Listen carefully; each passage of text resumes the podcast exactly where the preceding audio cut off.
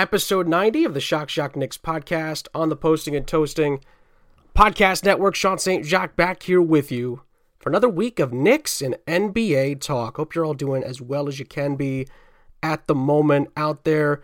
We'll talk Knicks a lot this week. A lot of Knicks news, a lot of Knicks notes, a lot of stuff, you know, on the court to talk about, and obviously some stuff going on off the court with some injuries that we'll get to and some free agency stuff that continues to trickle in the news surrounding the Knicks free agency and trade deadline, which is just around the corner. I believe we're about, as a time of recording, as we record, about a week away from the NBA trade deadline. Will the Knicks make a move? Do the Knicks need to make a move? And with some of the injuries that have propped up the last couple of days, maybe the Knicks do need to think about it. But we'll see what they decide to do. We'll talk about it later on in the show as well. And we're bringing back stock up, stock downs. We'll get to that later on in the show as well, talking a little NBA in the broader picture. Since there's not a ton of big NBA news, at least not at the moment of recording this week, so we will be touching on stock up, stock down to finish off the show. Tough week for the Knicks overall. Uh, I, I was frustrated this week with some of the Knicks results. Um, I guess we'll we'll start with the game that was going on while I recorded the last podcast. Um, this was a week filled with deep breaths. If you're a if you're a Knicks fan, it really was. Um, Knicks were hanging in with the Bucks uh, for most of the time I was recording the podcast. I was keeping you guys roughly up to date as long as I could throughout the time I could record last week's show. But the Knicks let it slip and really couldn't recover, and the game got away from the Knicks in the second half. After, you know, to be fair, the Bucks were the better team for most of the first half. The Knicks, though, were still, you know, they, they the Bucks were the Bucks had a healthy lead, but the Knicks could never really cut into it after halftime. And then when it looked like the Knicks might turn it around in the third, the Bucks were able to put the kibosh on that and put the Knicks away in the fourth, and ended up being a rout, 134 to 101, one of the more poor defensive performances the Knicks have had this season. The Bucks had at least 29 points in every quarter, and the Knicks were not able to defend as well as they have for most of this season. RJ Barrett was strong, 22 points as a starter. Uh, none of the other starters really brought it as far as point production is concerned. A really rare, rare poor night from Julius Randle, who only had seven points on 11 shots from the field. He actually had more rebounds than points in this game eight rebounds and six assists. A really rare, poor game from the NBA All Star this year. Uh, Nerlens Noel with a rare uh, off night as well, despite solid defensive uh, stands at times. Only two points and only one rebound in 22 minutes. Very rare than when he's been in that he's been that poor as a starter, filling in for Mitchell Robinson. Uh, a couple threes from Reggie Bullock. Most of the bright spots came from the bench. Alec Burks had 17 and 8 assists off the bench Quickley, despite poor shooting. Got to the free throw line quite a bit, as much as actually more than any Knick in this game, almost combined, by the way. The rest of his teammates, uh, if I do the math real quick, had 12 free throws, I believe. My math's correct. He had nine by himself at the line, made six of them, 15 points in the end, the Knicks had one of their more poor performances of the season coming out of the All Star break. They ended up falling flat, specifically in the second quarter and then deep into the third quarter, and then, of course, let it slip, and it got ugly in the fourth. Difficult loss to take. Bucks get a little bit of revenge for the Knicks win over them earlier in the season.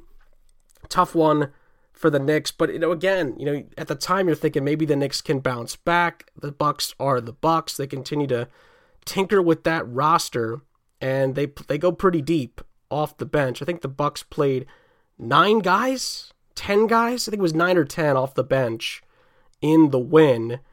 And they, you know, had double figures from six guys, including all five. Uh, sorry, seven guys, including all five starters. So the Knicks defensively were not good enough against one of the best teams in the Eastern Conference. But the Knicks bounced back, and I was really hoping the Knicks would get this game regardless of the result of that first game. The, the Knicks owed OKC one from that home loss to the to the Thunder earlier in the season. I was really hoping the Knicks would bounce back and get them back for that one. They did 119 to 97 and OKC who has struggled at home quite a bit this season, 7 and 12 at the time of the Knicks win at home. So that's actually where the Thunder have struggled this season.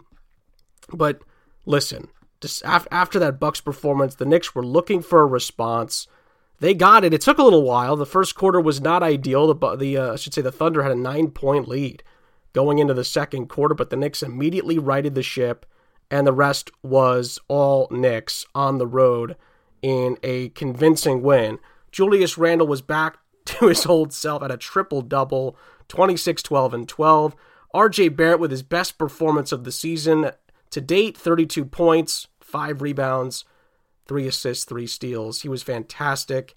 Um, I, I, I think that, you know, we've been waiting for RJ Barrett to bring that and obviously bring it more consistently. We know he's got it in him. He has shown the signs. It was really impressive against OKC. Hopefully, get more of that as the season goes on. He was really great. I, he was the difference in the game. I mean, obviously, uh, Julius Randle's triple double is right there. They're, you know, they're, they're co-players of the game, no question. But 32 points from RJ Barrett made that game very comfortable for most of the second half. So he deserves a lot of credit for that performance. Alec Burks again, really strong off the bench, 15 points. He's really keeping, you know, he's really keeping the bench warm. I'm telling you. I remember we were talking at the beginning of the season that this could be the Austin Rivers role, and it's really turned into the Alec Burks role, specifically after he's come off the injury. And again, takes a lot of shots to get to those points, but he's bringing you points off the bench consistently around that 15 point mark, and they're crucial points. So it's huge from him. And then, of course, the human microwave off the bench. Immanuel Quickley had 21 points, four assists, and two steals. And we'll talk a little bit more about him in a little bit.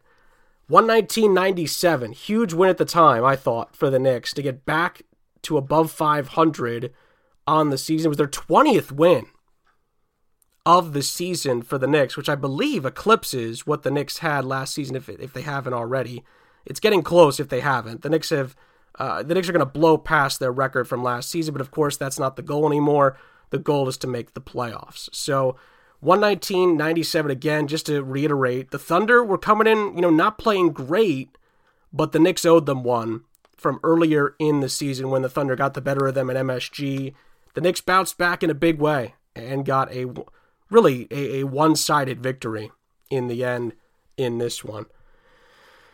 Now we got to get to the Brooklyn game, a game that you know has frustrated me for most of the week, um, as it does for as it should for many Knick fans and really eh, NBA fans as well. This is not how a game should be decided. Um, this was this was a game that was really well played by both sides. The Nets had a really strong start to this game. That they they were uh, up big at the half, had a double digit lead at halftime, held the Knicks off in the third quarter. There were a number of times where the Knicks had an opportunity to cut into the Brooklyn lead in the third quarter, and the Nets kept them within, you know, kept them at arm's distance. But the Knicks rallied in the fourth. I mean, it was a, a miraculous comeback by the Knicks in the fourth quarter looked at one point like the Knicks were, were potentially going to use that momentum to go on and win the game. I mean, it was that, or at least come back and tie it, that kind of a deal. But with 5.7 seconds left, I'm actually looking at it right now. Julius Randle gets it on the inbounds, and he's called for a travel on the shot. He couldn't believe it. The Knicks bench couldn't believe it. And with 3.2 seconds, let me just look at the, the look on Thibs's face. I'm looking back at it now. He's convinced it's a deflection, and that's because it was. Kyrie Irving gets a piece of the ball. Julius Randle is able to reestablish his dribble because of that. In the end, the Knicks have to foul. James Harden goes to the free throw line and ices it with six tenths of a second left. Nets win it 117 to 112. Very, very frustrating. Julius Randle uh, went right back at the officials after the game. Uh, the Nets got away with one, no question about it. Not that the Knicks, again, you know, the Knicks could have missed the three and the game would have been over anyway, but a very controversial traveling call at the end of the game that should not have been called, should have at least been looked at, was not looked at. I don't think you can actually look at that call. I think I think a traveling call does not apply in the NBA replay review uh, system. Correct me if I'm wrong on that. So they actually couldn't look at it. Um, and in the end, the Nets escape 117 to 112, which, I mean, again, it would have been a pretty bad loss for the Nets if they had blown that late in the game. But again, Knicks left it too late. You could argue that, you know, Randle doesn't even knock down the three and it doesn't matter. But the Knicks lost their chance to tie the game, and that's the controversy. Uh, game should have been decided on the play that Julius Randle reestablishes his dribble after he had the ball skimmed away from him by Kyrie Irving on the inbounds play. Referees made a bad call, didn't get a chance to change it, and in the end, Brooklyn wins it 117 to 112. And it takes away a fantastic Knicks performance. It really does. The Knicks were fantastic in this game. They, they the, the heart they showed to fight back against arguably uh, the hottest team in the conference at the moment. I think the Nets now have won six in a row. Um, really, really impressive stuff uh, from the Knicks, despite the loss. And, and again, you, you got to forget about it. Um, in the in the grand scheme of things, Brooklyn got away with one. The Knicks will get another shot at them. You know, the, the Knicks will get another chance to beat the Nets uh, later on. I believe either uh, I think in early April, the Knicks and Nets play again. They'll get another shot at them. I think would be a big morale booster if the Knicks were able to get that one back because this was a game where the Knicks showed a lot of heart, a lot of fight, despite the the controversy. Again, Julius Randle had 33 and 12 rebounds. Reggie Bullock had one of his best games of the season, had 19 points on five three point makes, along with a couple of twos, had six rebounds. RJ Barrett was great again, 10 of 10 from the line, 23 points. And then Immanuel Quickley as a starter, 21 points, kept kept up his fantastic bench play as a starter, despite obviously no Alfred Payton uh, for the Knicks, and obviously Derrick Rose still unavailable. So Alec Burks had double figures off the bench. Uh, Obi Toppin didn't play a ton. Frank Ntilikina uh, fouled out with only uh, one steal, one assist, three rebounds, and no points. That was disappointing. Went 0 5 from the field, 0 4 from three. Knicks could have used a little bit more from him if you want to poke a few holes in the Knicks themselves on the night. But the fight that was shown from the Knicks is, is really, uh, again, goes right back to the top with Tom Thibodeau and what he's done and what the front office has allowed him to do. That partnership between him, Leon Rose, and company has been fantastic. So, again, you give the Knicks a lot of credit for, for fighting back. This game looked like it was over going into the fourth. The Knicks kept on going arguably should have had a chance, or not arguably, should have had a chance to tie it, didn't get the opportunity on a controversial traveling call, and the Nets survive by five points. And the Knicks obviously will get a shot at them again in April. One more game to look back on this week, another heartbreaker, another another honestly great performance in my opinion from the Knicks and they let it slip in the fourth quarter. Uh, the Knicks really were the better team in Philly for three quarters. It was really impressive. You know, the Knicks now, you know, in, and, and I'll mention this probably at the end of this this segment, but the Knicks have now gone toe to toe with the two best teams, arguably right now in the East, and should have won both games. Should have won both of the games, but weren't able to get it done. And listen, uh, you know, Brooklyn at the time of the game, I think was sixteen and six at home and they they almost go there and win. And then 18 and three, Philly was at home at the time of this game the other night, and Philly holds on to get the win. Knicks got so many great performances from the starters again. Randle was, you know, again his usual self, two assists shy of a triple double, 19, 15, and 8. Reggie Bullock's continued his hot shoot. I mean, he's he's been having a fantastic week, and the Knicks have had nothing to show for it. Twelve points, five rebounds, three of five from deep. Much better from Nerlens Noel. I, I thought he was fantastic again. 17 from RJ Barrett, eight rebounds, four assists. He's been really strong overall these last four games or so. And then Immanuel Quickley with 13 points as a starter. You know, again, he's going to have to continue to manage those minutes.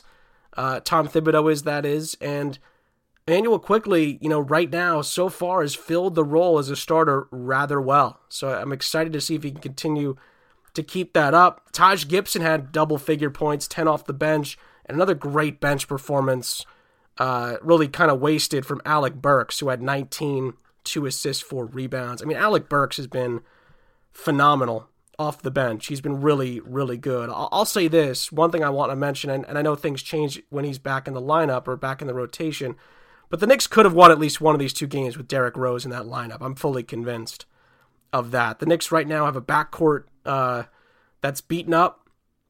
They can't rely on Frank Ntilikina to help. I mean, Ntilikina again in 15 minutes had no points on four shots with a couple to steal, so he's not going to help you, at least not right now.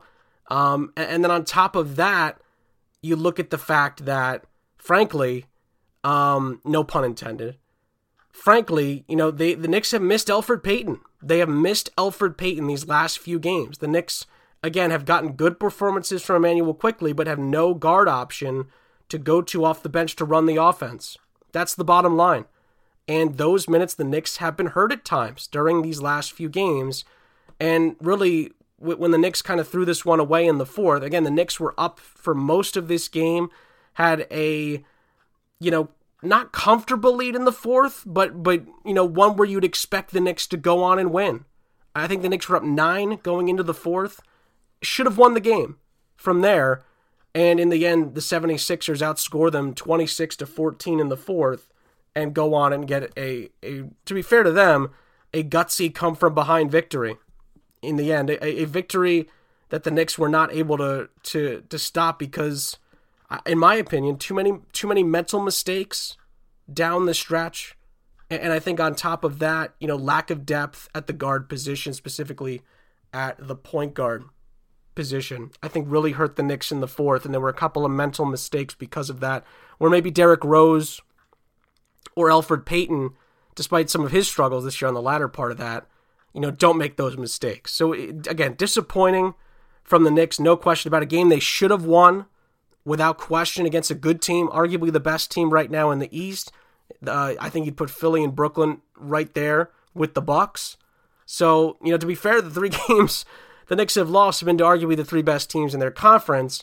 But they, you know, the la- the latter two, you could argue the Knicks should have won. So it's it's you know you take the good from those and you try to move on because this has been a tough week for the Knicks. You know they've faced some really tough competition and just haven't been able to close the last two games out. Specifically, the last game against Philly where they were in control through the third quarter and then let it slip in the fourth. But again, the Knicks should be commended for their fight against Brooklyn. I think you just throw the Bucks game out and you move on from that one. Don't really think about that. And the Knicks haven't and, and you, you, you take pride from getting one back against OKC, a game that you should have won at the Garden earlier in the season, and you give them a little payback on their home court. So overall, I think you take a lot of positives from the week, but but I think you have to be frustrated with the way the last two games ended. You got a little hosed in Brooklyn, to say the least. Now, again, the reason I say a little bit is because Julius Randle could regain his dribble and then miss the three, and the Knicks lose anyway. You know what I mean? So you could argue a little bit too little, too late in the fourth in that game in this game, you had the, the Sixers not dead to rights, but you had them in a really good spot to go on and win the game from, and you let it slip. So I think the, the Philly game is the more frustrating of the two because the Knicks showed a lot of fight in Brooklyn.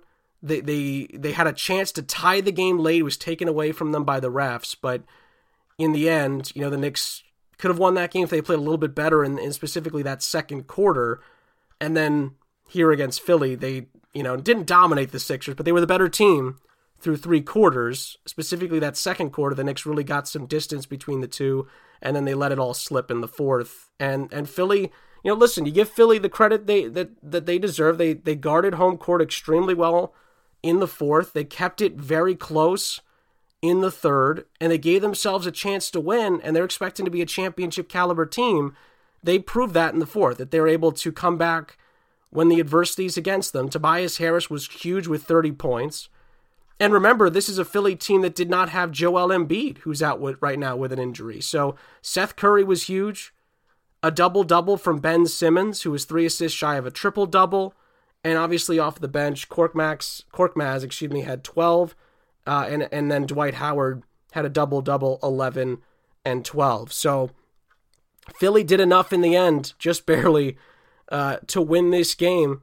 And uh, the Knicks have to feel like they let this one slip away. And, and again, late Tobias Harris made the plays that he needed to make to seal this one for Philly. So in the end, it's a one in three week, but one that the Knicks could take a lot of positives from. And obviously, moving forward, there's winnable games out there for this Knicks team. They have Orlando later on on the night of the podcast being recorded. So again, I won't have reaction to that game until next week. But for right now, the Knicks are looking to get back to 500 at home against a, a Magic team that they should be able to beat, especially if they've been they, they keep playing the way they've been playing, and obviously have to continue to focus on closing games out because that's the difference between you know a very good team and a competitive team, or I should say, a, a, a team that's competitive and a team that's going to go deep in the playoffs. That's the difference. So we'll see if the Knicks can turn it around starting tonight and get back to 500 at home against Orlando. Let me take a break here. When we come back, more Knicks news, talking free agency, talking trade deadline, and we'll talk some injuries as well. The Knicks could be forced to go make a move at the trade deadline because of some of these, but we'll see. We'll, we'll dive into that next, along with stock up, stock down, looking at NBA teams around the league. All that and more is next on the Shock Shock Knicks podcast on the Posting and Toasting Podcast Network.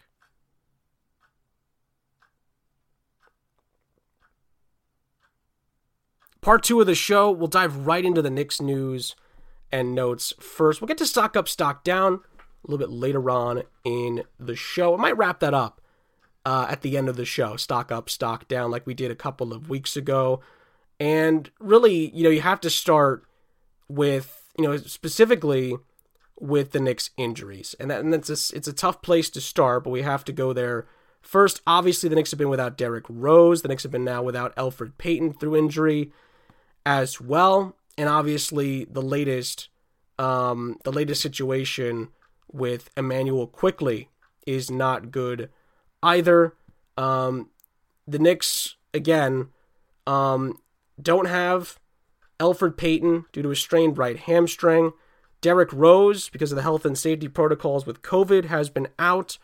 Um, Austin Rivers has been out for personal reasons, and I hadn't seen that until couple of days ago. So he's not hurt, he or, or there's nothing going on as far as him with the team, but he's out for personal reasons at the moment. At least that's how it's being, uh, you know, said publicly. We're not sure what's going on behind the scenes with him, although the Knicks could use him uh, when he's ready to go physically and mentally. But the big one now, and obviously without Alfred Payton with the right strained right hamstring, the Knicks have been missing some depth. But the Knicks are not going to have Immanuel Quickley tonight due to his sore left ankle. So Knicks are Knicks are really struggling specific I mean guard position in general, but specifically at the point guard position, which means now without Payton, without Rose, and without Quickley, Frank Ntilikina could likely start tonight unless the Knicks want to play big and they put RJ Barrett there. Um, or, you know, maybe Alec Burks slides into the starting lineup potentially, and then RJ Barrett is at the point. You know, it's it's interesting to see how that's going to work, what the Knicks will decide to do. But at least for the game against Orlando tonight, again, you guys know the result when the podcast goes out. Going to be tough sledding without Immanuel Quickley in there. But the Knicks will be tested here. It's going to be a heavy Julius Randle and RJ Barrett kind of night, you'd have to feel. And we'll hope that the Knicks can overcome it because this would be a big win to get to get back to 500 and right the ship after a couple of really tough losses to two of the better teams in the Eastern Conference of the NBA. So, again, tough news about uh, Immanuel Quickley. Doesn't sound like it's going to be very long term, but it's more like a day to day situation. And when he's ready to get back on the floor in an NBA game, he'll be ready. So hopefully sooner rather than later, as far as that's concerned, because he started the last two games and has looked rather well. Uh, rather, uh, excuse me, he's looked really good. I should say, pardon me. So he's been great as a starter, and we're hoping he can continue that. He'll have to at least rest for tonight with the uh, with the sore left ankle. Um, and obviously, listen, you know, Alec Burks could could definitely fill this role. Frank Ntilikina will likely uh, step in as the starter. Um, and then, you know, Jared Harper, I, I think would probably, I mean, right? I mean, he's probably the next one up. After that, he might get some minutes in this game. So that's a little worrying because uh, we haven't seen him at all in, in a Knick, in in a New York Knick uniform. We've really just seen him because he's a two way player in a Westchester Knicks uniform down in the G League bubble this season. So again, tough to see that for Quickley. Hopefully he's back, you know, quickly uh, pun intended, um, from this sore left ankle because the Knicks need him right now, no question about that. So the injuries have continued to pile up in the backcourt, specifically at the point guard position for the Knicks. And that brings me, you know, that brings me really into, and again, by the way, for those wondering about uh, Elfrid Payton, he is out tonight as well, or out, uh, you know, on the Thursday that you guys will already know the result of the game when you get this podcast. So, there, no Payton, no Quickley, no Rose. So it's going to be Ntilikina, maybe Alec Burks, maybe RJ Barrett taking turns handling the rock. But real quick, I mean, it brings up the question about, you know, the trade deadline, you know, what the Knicks could possibly do. And again, in the past shows, they're not going to dive too deep back into the, some of the guys we've talked about. If you want to dive deep into that, nothing's changed on the fronts with a lot of these guys. So, you know, we've talked about JJ Redick, we've talked about Victor Oladipo, we've talked about um, other notable guys. Uh, Lonzo Ball is another we've talked about. Uh, the Knicks potentially trying to make a move for at the trade deadline. So there's other guys we've talked about. Um, so last podcast or the podcast before that, 89 and 88, uh, we dive a lot deeper into that. I'm not going to dive as deep into those because nothing's changed on those fronts. But what I will what I will mention is the Knicks now have to make a big decision here. The Knicks really have to decide, you know, is this the time to pull the trigger? Is this the time to say, hey, you know, listen, Derrick Rose will be back, Quickley will be back, Payton will be back. But do we, you know, because of some of these injury problems and what we really don't have to go to, you know, with the fact that we're down to Ntilikina and Burks for a game is not ideal, specifically on the Ntilikina side of things with the way he has played of late and his inconsistencies as a Knick. Do the Knicks decide to make a move, period? We're just talking anyone on the roster, or does this do these injuries force the Knicks to really think hard about getting another guard in on this roster, shooting or point? I mean, really, point would be preferable because now you've got three point guards out, right? Three of them are out now with injuries. So it makes you wonder. Now, again, you expect Quickley to be back sooner rather than later. Same with Elfrid Payton. Um, Derrick Rose, it's it's COVID protocols, so you're hoping that you know within maybe a week, although we thought he'd be back a little bit sooner. Within maybe a week, he will be back as well. Maybe sooner, who knows? It depends on on his testing. So that's the good news. Is it, your your back's not totally against the wall here. These guys will be back, but you gotta you gotta keep winning games. So that that's where that's where the decision has to be made by Coach Thibodeau Leon Rose and the entire hierarchy of the Knicks, where you have to think long and hard about, you know, potentially making a move here, whether it's a go for it move and you're saying, you know what, we need a star, we need Victor Oladipo, or it's, you know, a stopgap move and you think, you know what, we just need another piece that's going to help fill up the role, give us some minutes off the bench. You know, we haven't had Austin Rivers due to personal reasons this season. Do we get Alonzo Ball? Do we get a JJ Redick? You know, another shooter that the Knicks can maybe look into. It's very interesting. You know, it's very interesting to, to see what the Knicks are going to do. Some have also cited, you know, over the last couple of days, the the lack of progression so far of Obi Toppin being, you know, another thing where you go, well, you know, if he's not going to come along and and help, you know, can you think about making a move there? But my thought there is, I mean, look who's in front of him. And I think one of our guys on the posting and toasting site has written about this. You know, Julius Randle has been a monster all season, and Obi Toppin's not really ready to play the five in the NBA, so you can't play him there, and he's not a small forward. He's a power forward. So you can't you can't knock Obi Toppin that there's an all star in front of him. He's a rookie. So I, I got to give Obi Toppin some time, and, and I think um, He's had some moments off the bench where he's been very good, but he's not used to playing that little of time in, M- in uh, NBA games, in basketball games.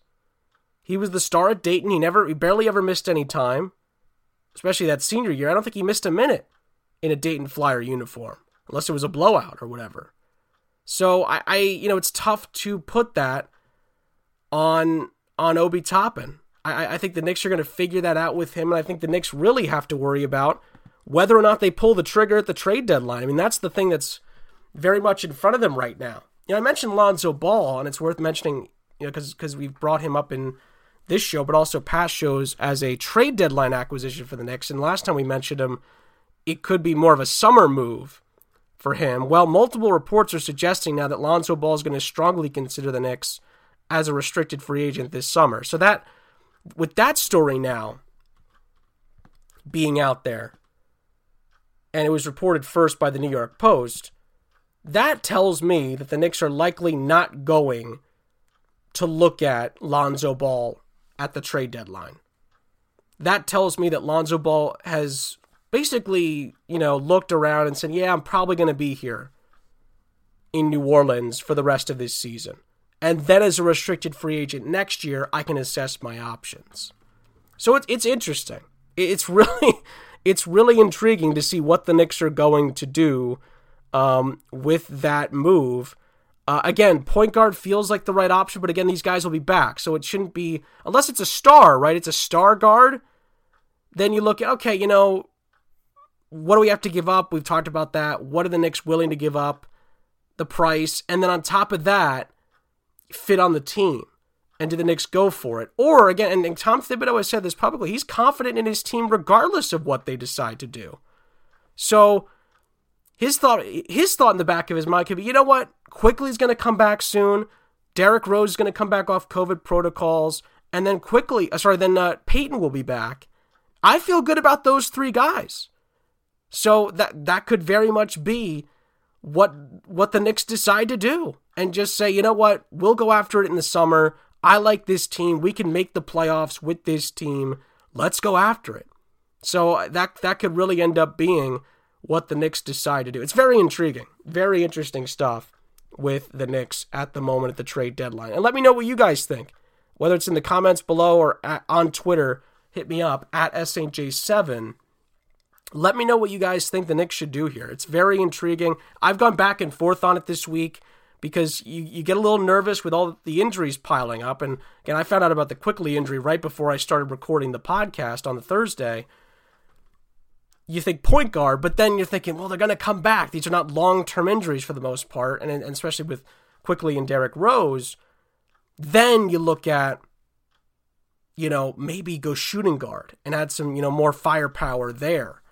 Who knows? It's it's a tough decision to make. You know, again, because the other thing is Mitchell Robinson's going to be back at some point this season. So you're going to bring Nerlens Noel then off the bench unless you think you know Mitchell Robinson should start off the bench, that kind of a thing. So there's going to be enough depth you'd think in the front court, along with Obi Toppin being there. But then you look at the back court, and is that enough? With Quickley, again, assuming everyone's healthy, Quickley Payton Rose, and then you know right now Ntilikina w- would be the fourth guy, and then obviously the the backcourt solidified by bench play from Alec Burks as well. So, and then if he comes back off those personal reasons, potentially Austin Rivers as well. So it's a very, it's a very uh, tough situation to read. Obviously, Tom Thibodeau knows the situation infinitely more than any of us, so he'll know he'll he'll feel a lot more confident about what he needs to do. But for right now, you know, those are the questions popping up because of the current state of the injuries on the Knicks roster. So we'll have to see. We'll see what the Knicks decide to do. Might not be anything, maybe a small move, or maybe in, in probably the smaller percentage bracket, the Knicks go for it and, and get a big time player. But we'll have to see. We'll see what the Knicks decide to do in the end. But for right now, Knicks have a big game against Orlando. You guys will know the result of it uh, when the podcast goes out. Could be a really, you know, again, a game despite the Knicks being, you know, de- you know, decimated in the backcourt. A game if the Knicks can win it could be a big morale booster moving forward, and then hopefully guys will start to come back, and you could build a little bit of momentum moving into the end of March. So let's wrap up the show with the new segment. I think this is only the second time we've done this on the show.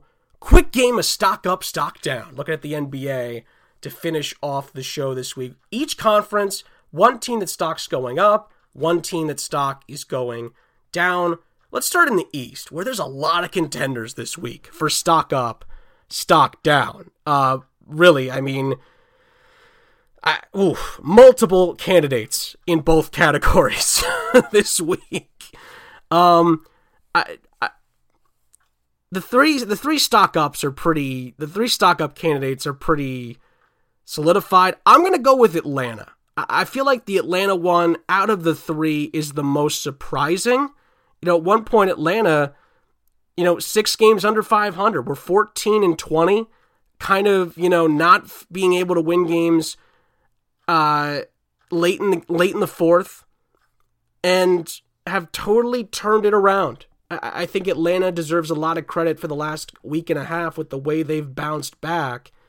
Um, and all of a sudden, you know, the the the the Hawks are in a playoff spot, and they weren't very much off the pace. Uh, you know, earlier in the month, maybe the beginning of the month, and they've you know beaten some pretty good teams to be fair, and then, and then the schedule has gone for them a little bit. They've won at Miami, at Orlando, at Toronto. Then at home they've beaten the Kings and the Cavs, and then the other night they beat the Rockets on the road by double digits. And Trae Young has just been off the charts as well, and so is Danilo Gallinari, specifically in the win over Houston at 29 points. So the Hawks are very much back in the in the playoff race, no question about that. And one team that's sort of fallen out of it, and again, we you know you can the other candidate here is Orlando, but really you know for this I think you got to go Toronto here. I mean Toronto very much was in the mix for a playoff spot, and again, there's a lot of games left to be played, no question about that. And they kind of looked like they, you know, they they figured it out a little bit. They'd right, you know, kind of righted the ship a little bit, but maybe because of the COVID postponements, a couple games were pushed back for Toronto overall, they've lost eight of their last nine around the you know in and around those postponed games, and now they've lost six in a row, losing to Detroit, Charlotte, Chicago, the Celtics, the Hornets. So uh, sorry, out of order. They lost to the Pistons, then the Celtics, then the Hawks at home, then Orlando. Sorry, then Charlotte on the road, Chicago on the road. They got blown out, and then they lost to Detroit again on the road. So two losses to the Pistons, a loss to the Hornets, and then a rout in Chicago. They got the Jazz on Friday. That's going to be a tough game.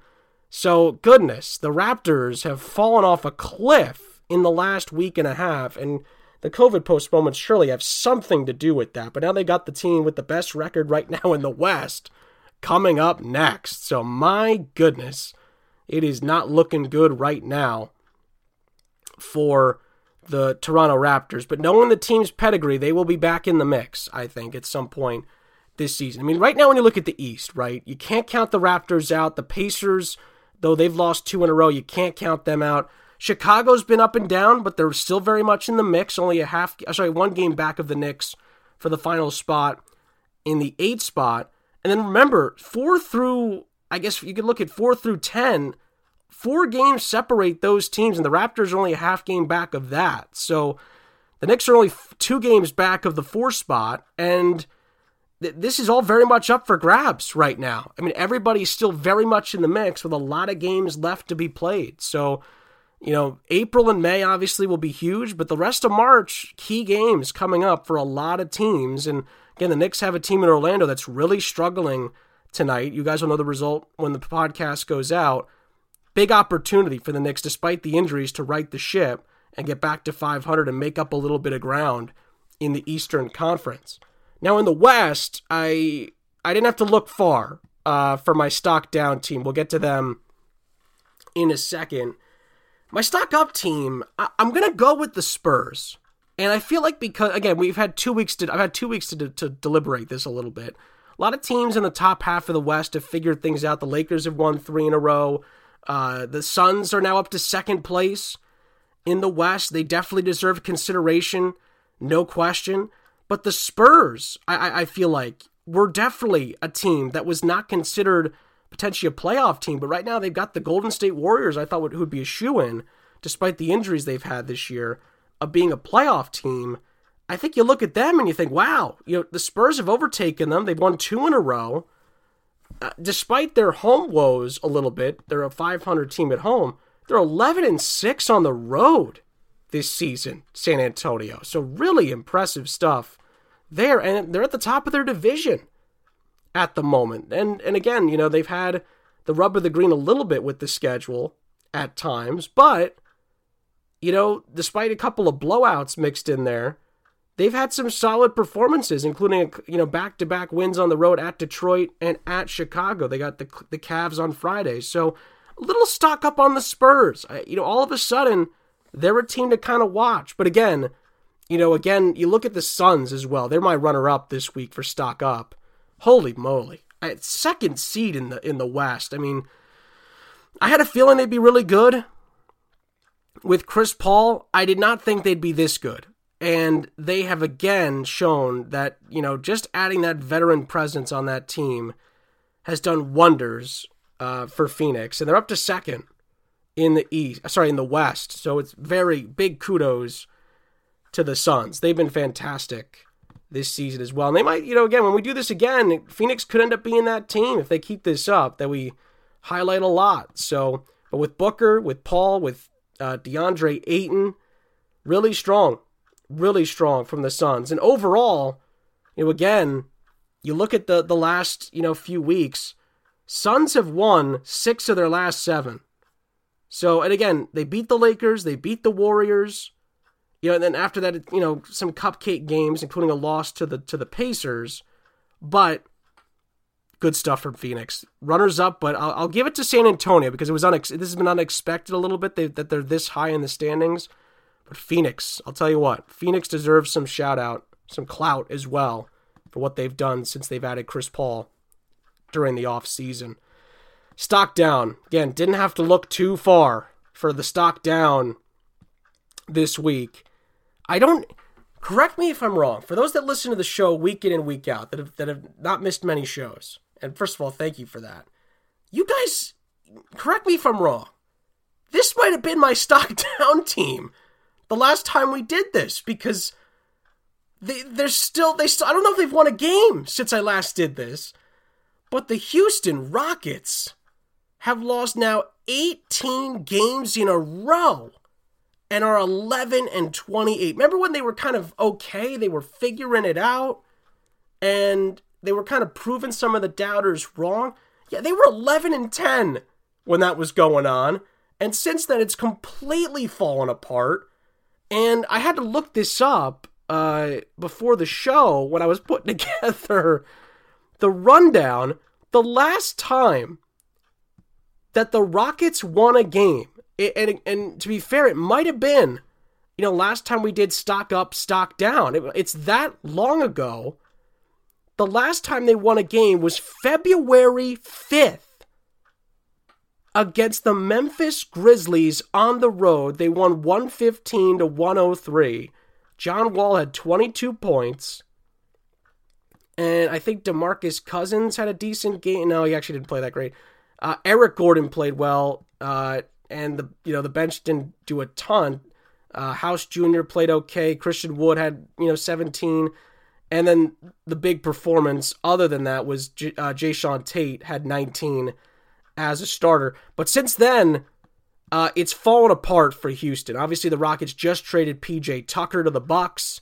Um, PJ is wanted long out of there, uh, not really having it anymore. And I was looking at the full team stats on this Rockets team, and it's not good that the most qualified guy on this team for points per game is Jae'Sean Tate because he hasn't he's the only one that's played the the amount of games that can count for league or team leaders on the team. He leads the team in all major categories except for blocks.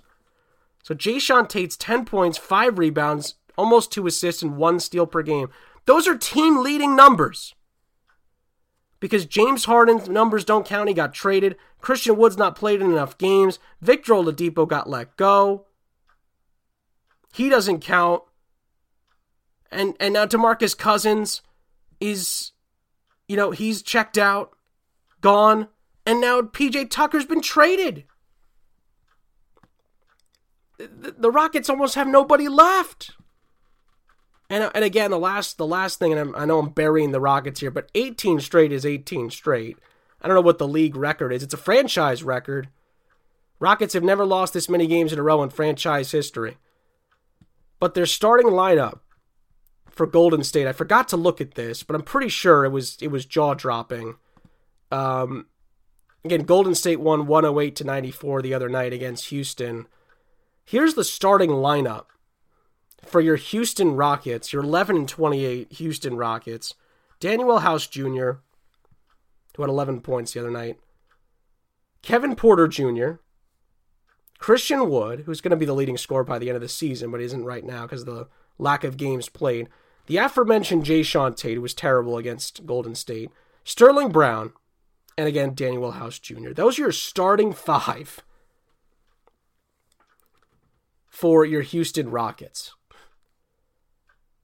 So Anthony Lamb is off the bench, Kenyon Martin Jr. off the bench, Justin Patton, and Mason Jones. So again, I misspoke a little bit about why everyone isn't playing. So let me let me clarify. PJ Tucker's been traded. James Harden long since traded. John Wall's hurt, he's got a left knee contusion. Victor Oladipo's out with a right quad. And DeMarcus Cousins basically publicly said he's checked out. So the, the, the Houston Rockets have fallen apart. The Houston Rockets, who were good, who were surprising everybody at the beginning of the season, have lost 18 in a row, and it's stock down, down, down, down the drain right now for Houston. Goodness gracious. And all eyes now are on Tillman Fertitta for what the heck he's going to do next. Because if he's not too careful, they're going to keep extending this franchise losing streak. They've got the Pistons on Friday night at home, and if they don't win that game, I don't know when they're going to win another game. They could go oh over in March. That's how bad it's been for the Houston Rockets. That's going to end this week's episode of the Shock Shock Knicks podcast. Guys and gals, thanks as always for listening to the show. You guys are the best. From the beginning, you guys have supported this show and you listen week in and week out. I really appreciate it. During these tough times we've been going through over the last year or so, you guys have continued to listen to the podcast, and I can't thank you guys enough for doing that. As always, you can contact me about the Knicks or the NBA on Twitter at SJ7, and of course, in the comments section on postingandtoasting.com. And until then, I'll see you guys next time on the Shock Shock Knicks podcast on the Posting and Toasting Podcast Network.